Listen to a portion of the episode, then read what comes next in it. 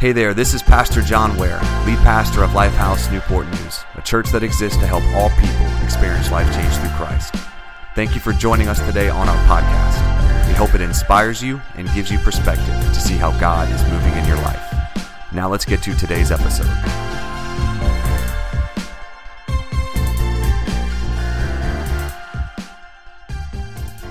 Okay, we are in the second part today of It's Time. Last week, we started off by saying it's time to rest. If you did not catch last week's sermon, you can go online on SoundCloud, or you can go on the Lifehouse Church app, and you can catch last week's sermon called "It's Time to Rest." Today, though, our topic is "It's Time to Live." It's time to live. And some of you are like, John, we're kind of living right now. What do you mean it's time to live? But honestly, I think it's true that you can be alive, but not truly live. And really, it almost seems like we have a culture that just knows this, where we have almost said, okay, we can be breathing, but not living. We can be physically alive, but not actually live. And so we have a culture that has developed language to actually show this. And it's we even say YOLO. You only live once. Like, you live once, you got to live it up, man. Like, you got to like go everywhere you can and get every experience you can. You got to travel and visit and explore and just fit as much of life as you can into one life. We've also created something called FOMO.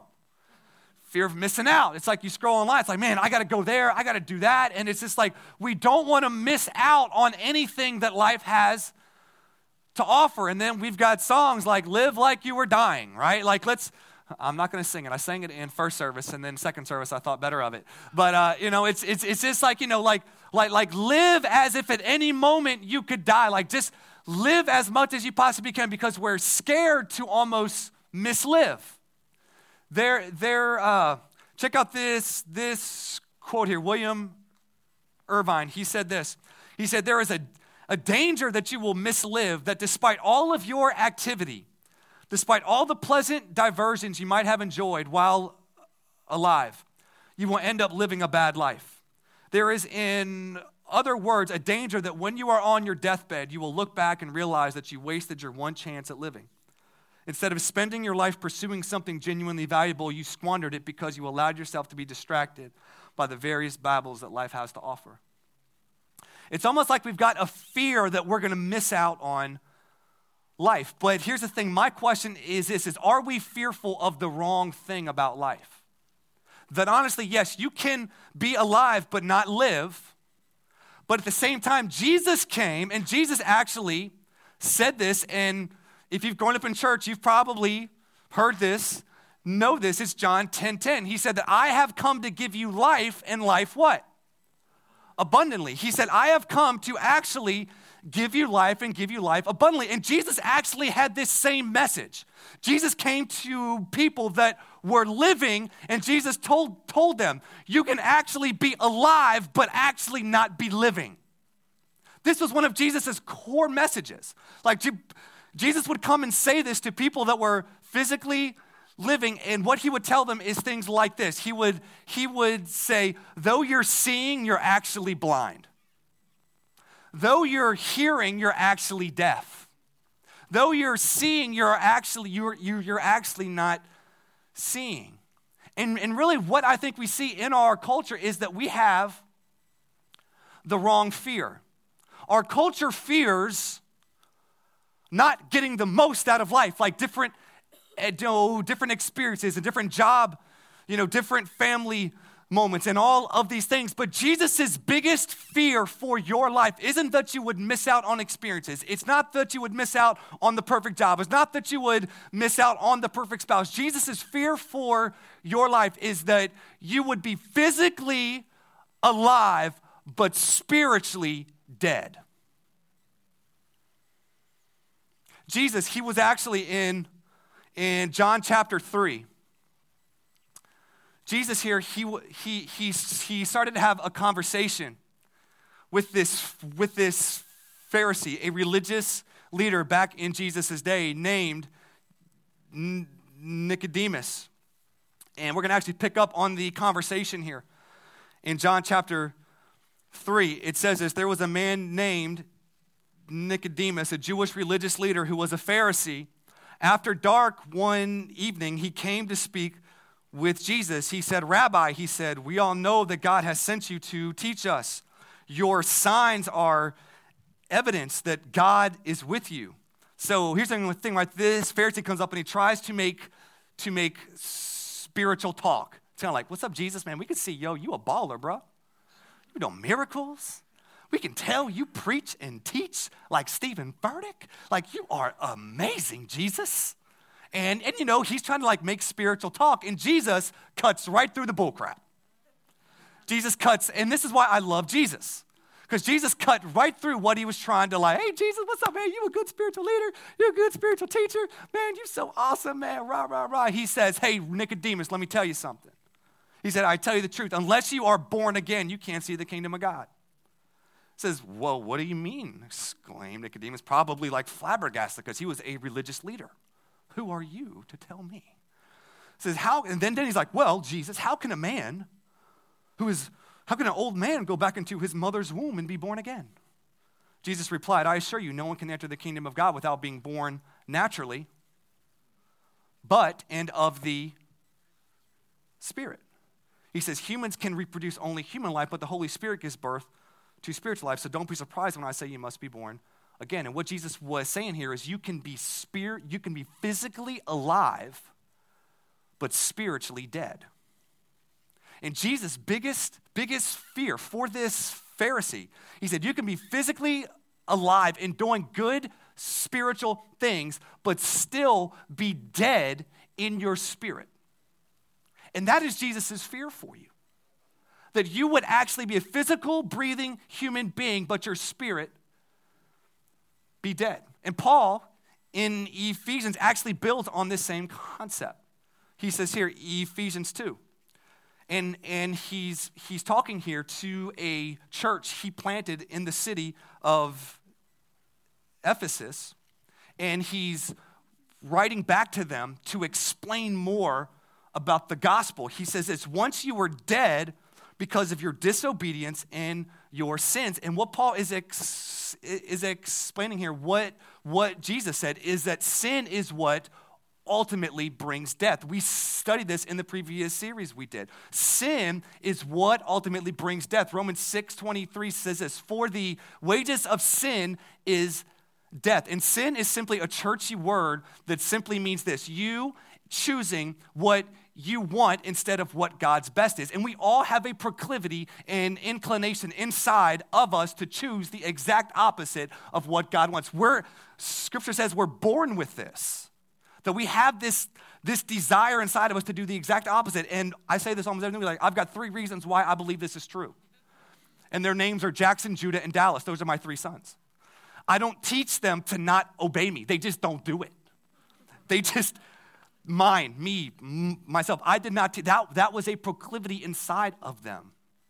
And what Jesus and what Paul is saying here, because of this sinful nature inside of us, that actually brings a spiritual death to us. But here's the thing, that is all of us. Scripture says, "For all have sinned and fall short of God's glory." So there's no human being ever lived besides Jesus who has not sinned. But it's because of that sin that we have a spiritual death. We can be physically alive, but spiritually dead. Paul, he says, once you were dead, everyone say dead, because of your disobedience and your sins. You used to live in sin just like the rest of the world, obeying the devil, the commander of the powers in the unseen world. He is the spirit at work in the hearts of those who refuse to obey God. All of us used to live that way, following the passionate desires and inclinations, here's the thing, of our sinful nature. By our very nature, we were subject to God's anger just like everyone else. But then it says, but God. Everyone say, but God. That's a big but. It says, but God is so rich in mercy. He loved us so much that even though we were dead, everyone say dead. Dead because of our sins, he gave us life when he raised Christ from the dead. It is only by God's grace that you have been saved. For he raised us from the dead along with Christ and seated us with him in the heavenly realms because we are united with Christ Jesus. So God can point to us in all future ages as examples of the incredible wealth of his grace and kindness toward us as shown in all he has done for us who are united with Christ Jesus. God saved you by his grace when you believed, and you can't take credit for this. It is a gift from God. Everyone say gift. Gift from God. Salvation is not a reward for the good things we have done, so none of us can boast about it. Here's the thing, y'all. The truth is that Jesus did not come to just simply take bad people and make them good. Jesus came to take dead people and make them alive. Jesus came to take people who were spiritually dead and spiritually apart from God and take them and make them alive. And this is the life that Jesus wants for you. Whenever Jesus said, I came to give you life, he came to breathe life into your soul and into your spirit, not just to give you a physical life. But the thing is though, like we just think God just came to, just take some bad people and make them some good people. People that wouldn't normally walk an old lady across the street, now we'll walk an old lady across the street.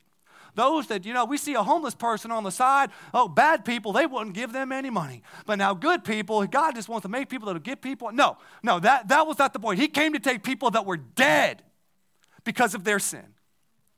Jesus came and lived the life you could not live, a perfect sinless life, and died the death that you should have died in your place and for your sin. But because Jesus never ever sinned, death and sin could not hold him down. So what did Jesus do? We're going to be celebrating Resurrection Sunday coming up here soon. Jesus rose and defeated Satan, sin, and death. And because Jesus won life, he can freely give life to those who put their faith and trust in him because he is the author of life and Jesus can give life.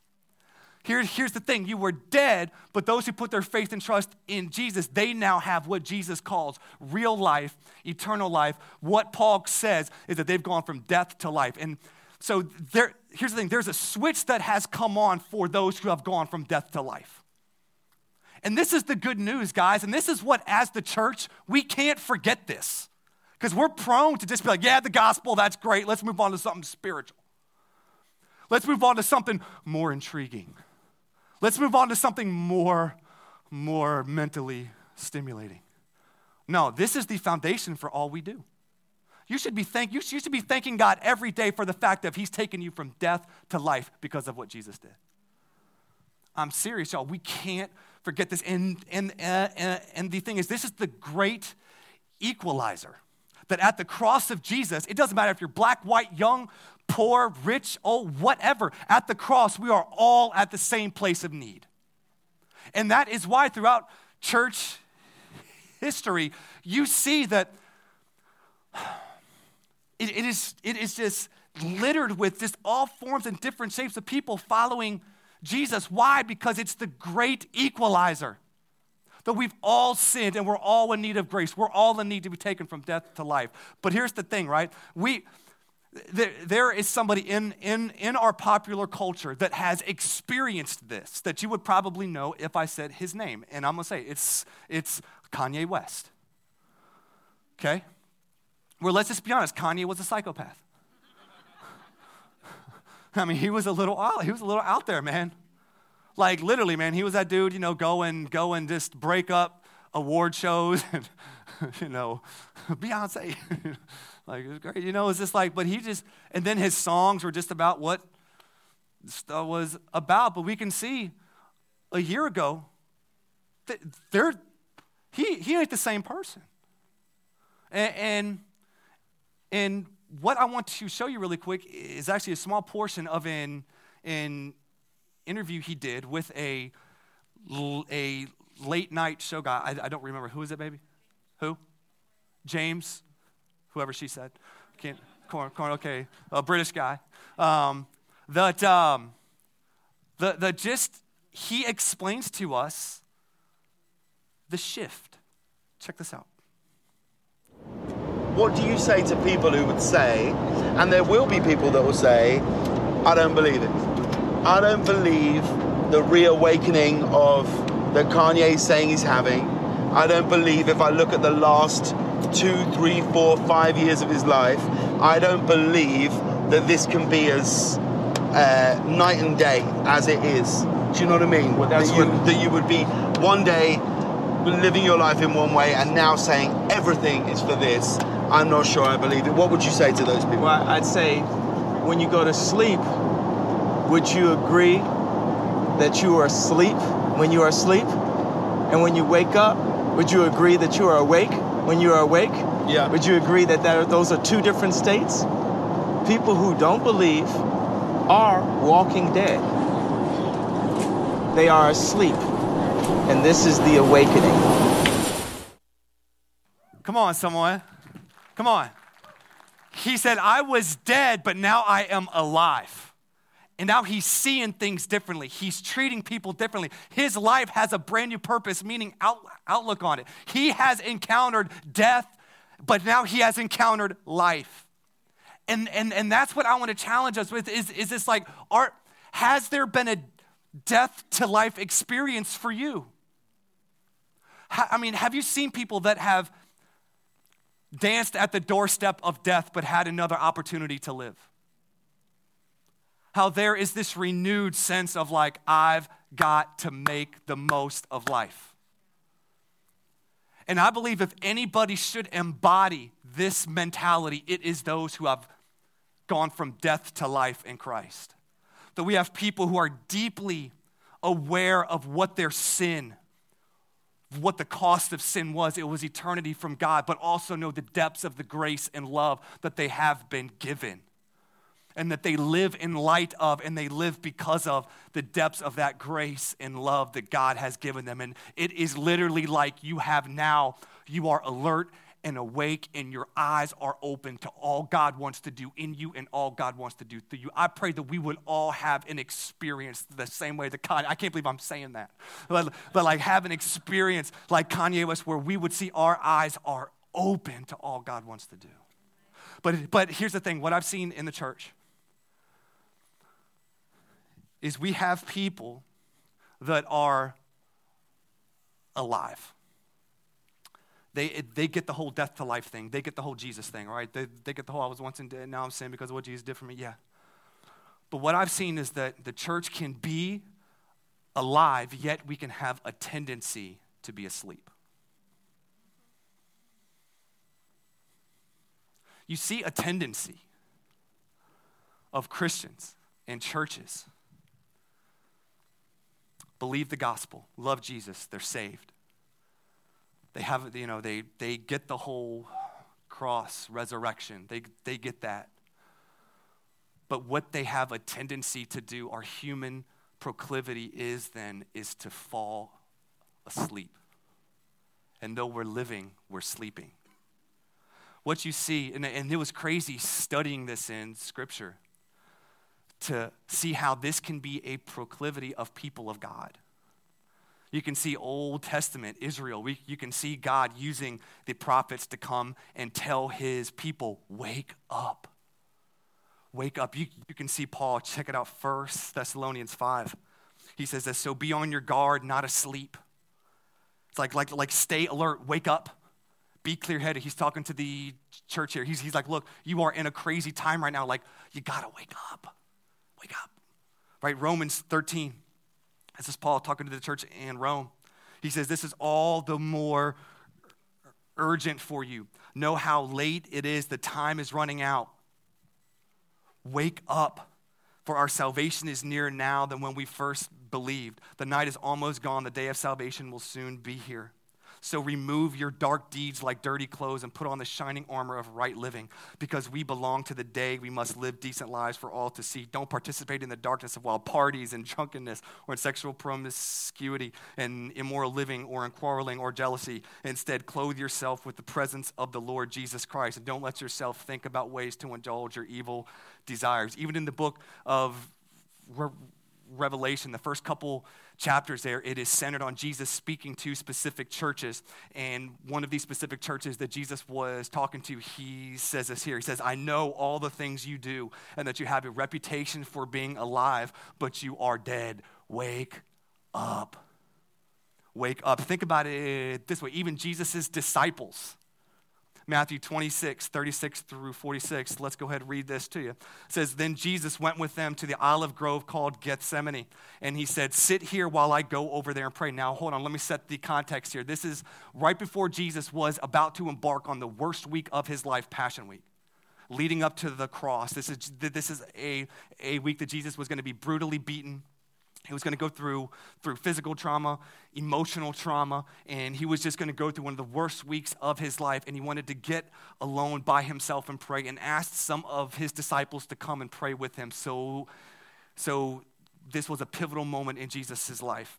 He says, then Jesus went with them, he's talking about his disciples, to the olive grove called Gethsemane, and he said, sit here while I go over there to pray. He took Peter and Zebedee's two sons, James and John, and he became anguished and distressed. He told them, my soul is crushed with grief to the point of death. Stay here and keep watch with me. He went on a little farther and bowed his face to the ground, praying, my Father, if it is possible, let this cup of suffering be taken away from me. Yet I want your will to be done, not mine. Then he returned to disciples and found them asleep. He said to Peter, he said, couldn't you watch me even? He's like, come on, Peter. Come on, bruh. 1 hour. Keep watch and pray so that you will not give in to temptation, for the spirit is willing, but the body is weak. Then Jesus left them a second time and prayed, my Father, if this cup cannot be taken away unless I drink it, your will be done. When he returned to them, he found them sleeping, for they couldn't keep their eyes open. So he went to pray a third time, saying the same things again. Then he came to his disciples and said, go ahead and get your nap. Just go ahead and get it. It says, but look, the time has come. The Son of Man is betrayed into the hands of sinners. Up, let's be going. Look, my betrayer is here. Y'all, what I'm getting at here is that the church, we have a proclivity individually and corporately, though we can be alive and know the gospel, know that we pass from death to life, we can sleep on the calling and purpose that God has for us. And what my challenge is over the next 15 minutes with this sermon is to encourage you, to encourage us individually and corporately to wake up. Everyone say, wake up. Wake up. Wake up. Because honestly, just in the same way, the disciples who saw Jesus do miracles, who saw Jesus raise the dead, who saw Jesus feed the 5,000, who saw Jesus do miraculous things in the moment of one of his greatest times of needing them, they could not keep their eyes open. And I couldn't shake the fact of that's the way I feel so many churches individually and corporately are in this critical moment in our city's history and the church history. Is that we are people that are having a hard time keeping our eyes open because we are being lured and lulled to sleep and missing out on the potential that God wants to use us to. And like I said, this is corporately, not just as the big C church, but also us individually. And that's why I think, right, church is so important, right? It's so funny in this day and age how almost the church is being like, yeah, I love Jesus, but not the church. What? I get the fact that there are many people that have been hurt by the church. And the church has done some stupid things and said some stupid things. Like, I'll be the first to say, because I've been a part of some churches that have said and done some stupid stuff. And our church has done and said some stupid stuff, right? But honestly, you've got to stop equating people to the church. Even though the church is people, yes, here's the thing. The church is Jesus' bride. He died for the church. He loves the church. Like the church is what he's died for. And God has put the church, has established the church for the purpose of being his physical representation on this planet while he is not here. That as we all come together and be the body of Christ, we actually corporately go and show the whole world who God is and what God is like through the church coming together to be the body of Christ. And let me tell you this, I think one of the church's biggest purposes, like why Jesus said, you know what, I'm going to create a body of people that are all different, weird, got their own idiosyncrasies and got their own, we're going to put them all together. So here's the thing. They can come together to help each other wake up. Because I think Jesus knew if people are left to themselves, they will float, they will wonder, they will divert on their own path. And Jesus said, I need to create a system, a structure, so people can help each other say, hey, wake up. Hebrews 10, check this out. It says this, let us think of ways to motivate one another to acts of love and good works. And it says, let us not neglect our meeting together, as some people do. So obviously, even back in that time period, people were like, yeah, I love Jesus, but not the church. I don't need to, I don't need. No, he's saying, look, we need to think of ways to motivate each other, and we don't need to stop getting together corporately. And it says, but then encourage one another, wake up one another, especially now that the day of his return is drawing near. What this is saying here is it's like, yo, we need to get together corporately so we can encourage. And one translation actually says spur one another on. I didn't know what spur was until it was like the San Antonio Spurs. Oh, like a spur. Okay, it was like, okay, spur, spurs, what do spurs do? They help wake up the horse. Like, whoa, come on, let's go. And that's what the church is called to do, is to help each other wake up. Here's the thing. I want to give you three things quickly in closing. That honestly, I think individually and corporately, we need to help each other wake up out of, because we are prone to fall into these three things. First off, wake up out of your comfort zone. When was the last time you did something that was outside of your comfort zone and faith zone in regards to your walk with the Lord? Because y'all, let's just be candid. We are people and creatures of comfort. And I know this because y'all sit in the same seats. And I'm not right. Hey, now I had somebody after first service come up to me. They were like, just want to let you know, I sit up here because I'm distracted and blah, blah. I'm like, dude, you don't have to explain. I'm just kidding. I'm like, I do the same thing. It's like I walk in like a daggone robot, and I just like, and I go to the place where I typically always sit, right? But here's the thing. It's a small sample size that we are prone to keep going the same way and doing the same things, and we are not prone to getting out of our comfort zone. We just aren't. It's not because we're bad people. It's because we're humans.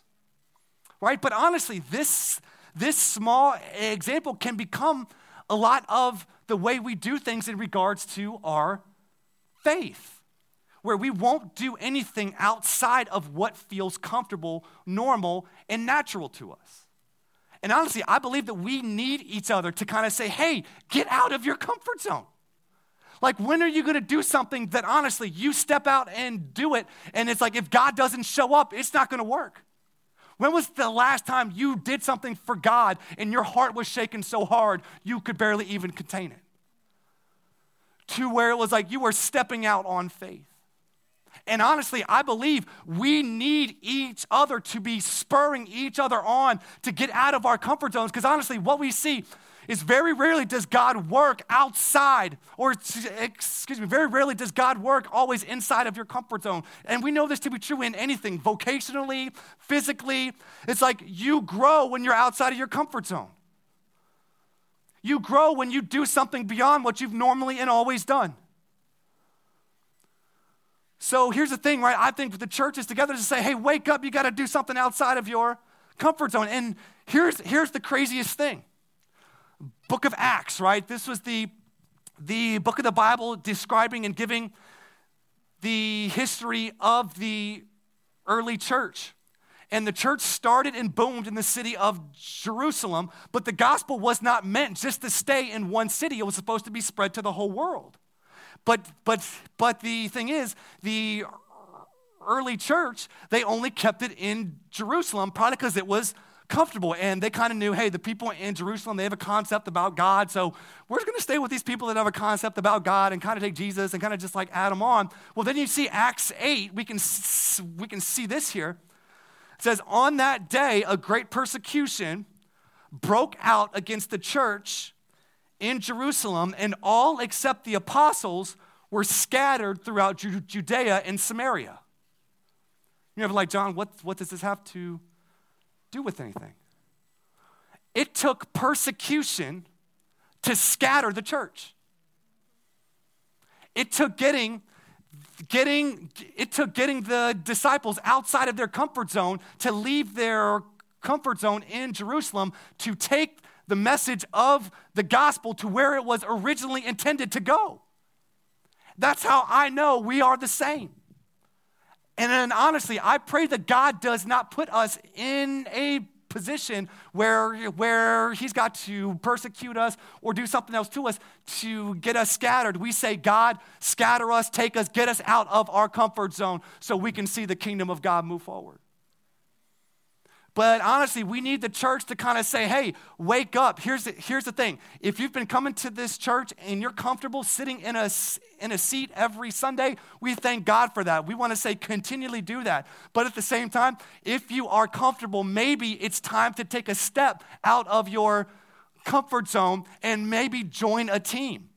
Maybe you're like, John, I don't like people. That's why I sit in a seat. And so I don't have to communicate with other human beings. Because I like to come in, get my word, get my worship in, and holla. I'm out and I'm comfortable, and that's fine. But at the same time, what if God was calling you beyond your comfort zone to maybe he wants to grow your love for people? So maybe to grow your love, here's the thing, you can say, God, grow me, God, Lord, God, grow me, God, Lord, I want to grow, I want to mature. Okay, then you have to do something outside of what your normal is. And that's about to say, maybe the next step for you is to join a team. One of the examples, every time I use Bill Nicer, he was in first service. Billy Bob Nicer is what I call him. Whenever he first started coming to our church, he came up to me. He said, hey, John, I'm a bean counter. I was like, I don't even know what that means. It's like a bean counter, like you for real count beans? No, but he was just like, look, I'm going to give some money and I'm going to take up a seat. And that is what I'm called to do. I'm like, okay, cool, bro. You come, do you? Okay.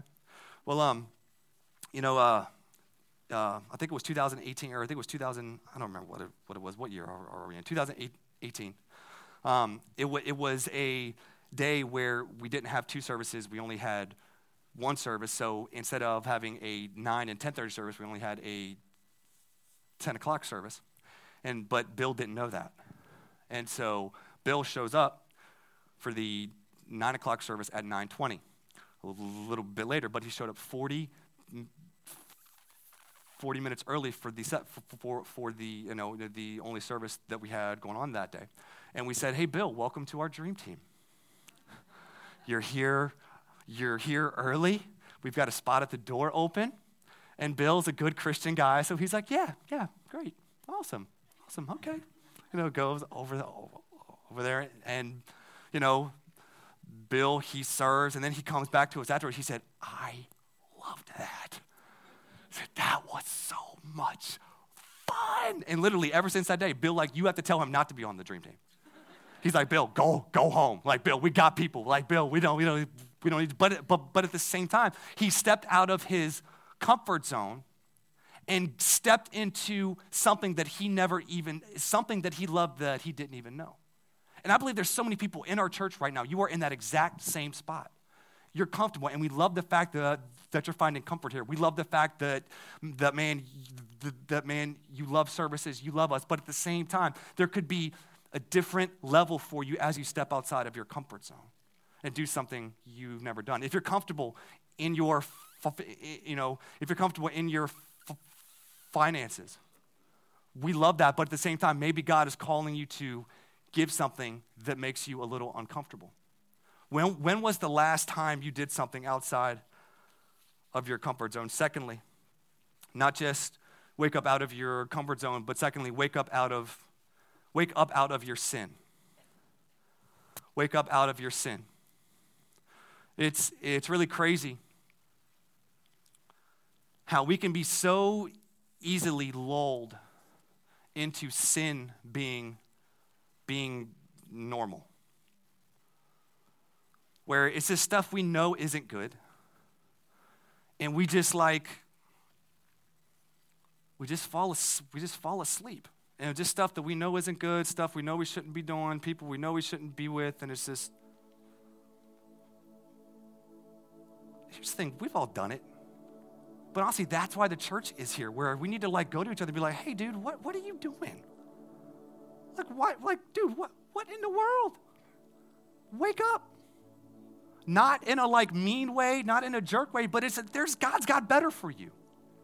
God's got a better plan. Do things God's way. Don't do things your way. Do things God's way. There's a reason he's got it like that. Here's the thing. I just think sin, we can almost be, you know, kind of just develop sin is so archaic. It's so old school. It's so holy roller. But at the same time, sin is simply, like I said, us choosing what we want over what God's best is. And here's the thing. Sin doesn't just break God's law. Sin breaks God's heart. And I think sometimes we can say sin is, oh, we broke section 4, addendum 3. No, sin, I mean, just if you are parents here, you know how it breaks your heart when your child does something outside of what you know is best. It breaks your heart. You're not just like, you broke my law. You're breaking my heart because I know what's best for you. I know what's best for you. When was the last time your sin actually grieved you? Like, actually, like, you know, when was the last time you prayed, God, if there's anything inside of me that you want, you got it.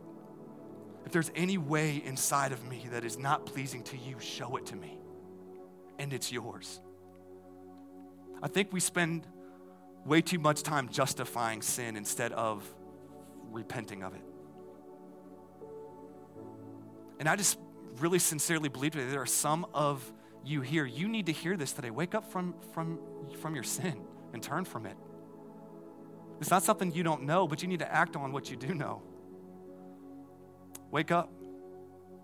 It's Jesus telling you today, wake up. Do things my way. Thirdly, this is going to sound whatever, but it's not intended to. Wake up out of your selfishness.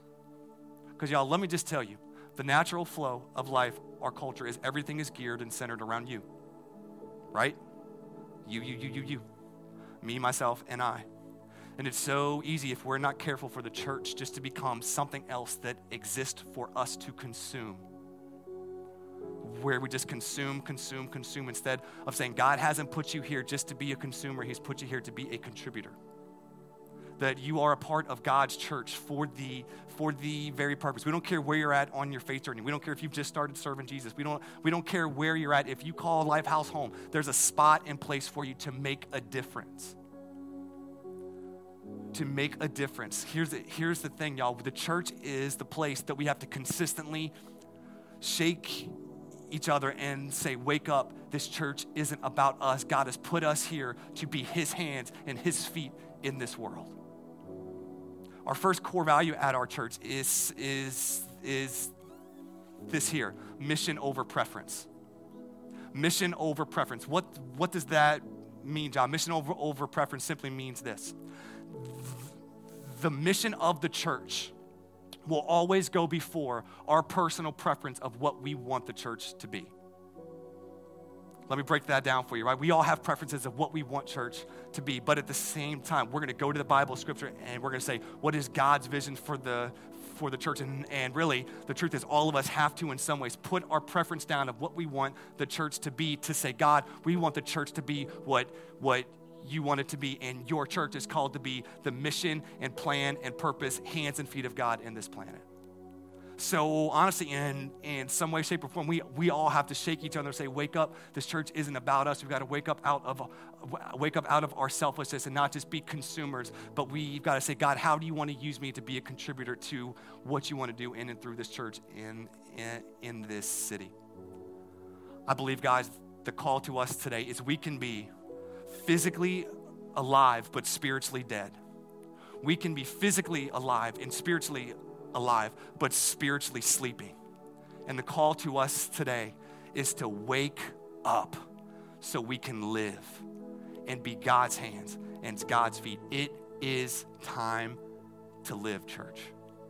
It is too important of a time period in the church's history, our city's history. And we've been given a kairos moment in time to say we are called to be the hands and feet in this city.